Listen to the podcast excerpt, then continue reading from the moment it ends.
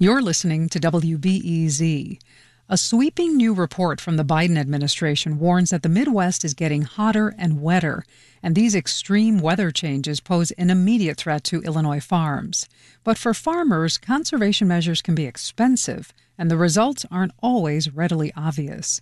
Contributor Zach Nauth recently visited two corn and soybean farms in central Illinois that are experimenting with some new practices. And Zach, Illinois farms don't look like they used to. Tell us what you learned when you began traveling to central Illinois to talk to farmers. Well, to the eye, they might look no different, but there are many changes behind the scenes. First of all, Illinois farms are much bigger than they used to be. Uh, they've consolidated about and cut in half the number of farmers that are out there. Um, it's still farmed by families who live on the land for the most part, but they farm much bigger acreage. And the reason is is because there are a lot of out of state and absentee owners. Another big change that I noticed is that the equipment is huge and it's very high tech. A combine uh, to collect corn and soybeans might cost up to a million dollars. And some of these vehicles almost drive themselves. They can measure the moisture of the soil, uh, and they can operate on GPS. Those are such big differences in what a lot of us think. And, and you actually spent time on two Illinois corn and soybean farms where the owners are adopting some conservation measures. Tell us what they're doing.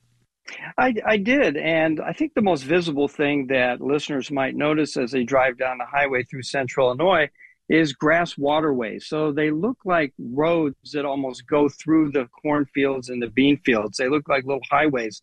So what they've done is they planted grass in an area where the water can collect and it can run through the fields without taking tons and tons of soil with it.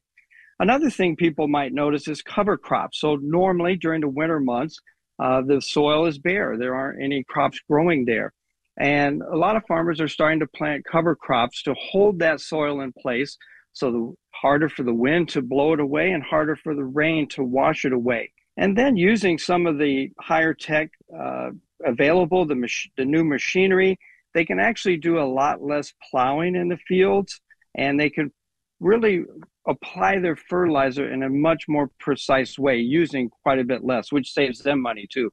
You know, farmers say they're under a lot of pressure, and some say it can be financially risky to adopt some smart farming practices.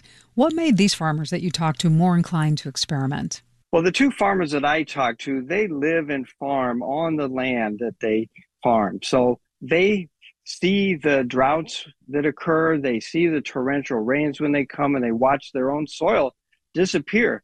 So they have a direct incentive in trying to preserve and conserve the natural resources. The Biden administration wants to actually pay farmers to adopt more smart climate practices. What do the farmers say about that? Well, they're all for it. Uh, but I think adoption is going to be a slow process because farmers listen to other farmers.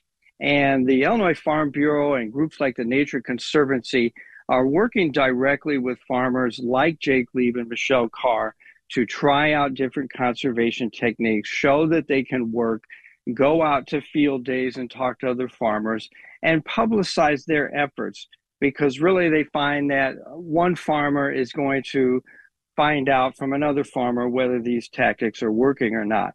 So uh, the changing climate has gotten many farmers' attention. Now, these financial incentives may push them over to try them themselves. That was contributor Zach Nauth. Zach, thanks for being here.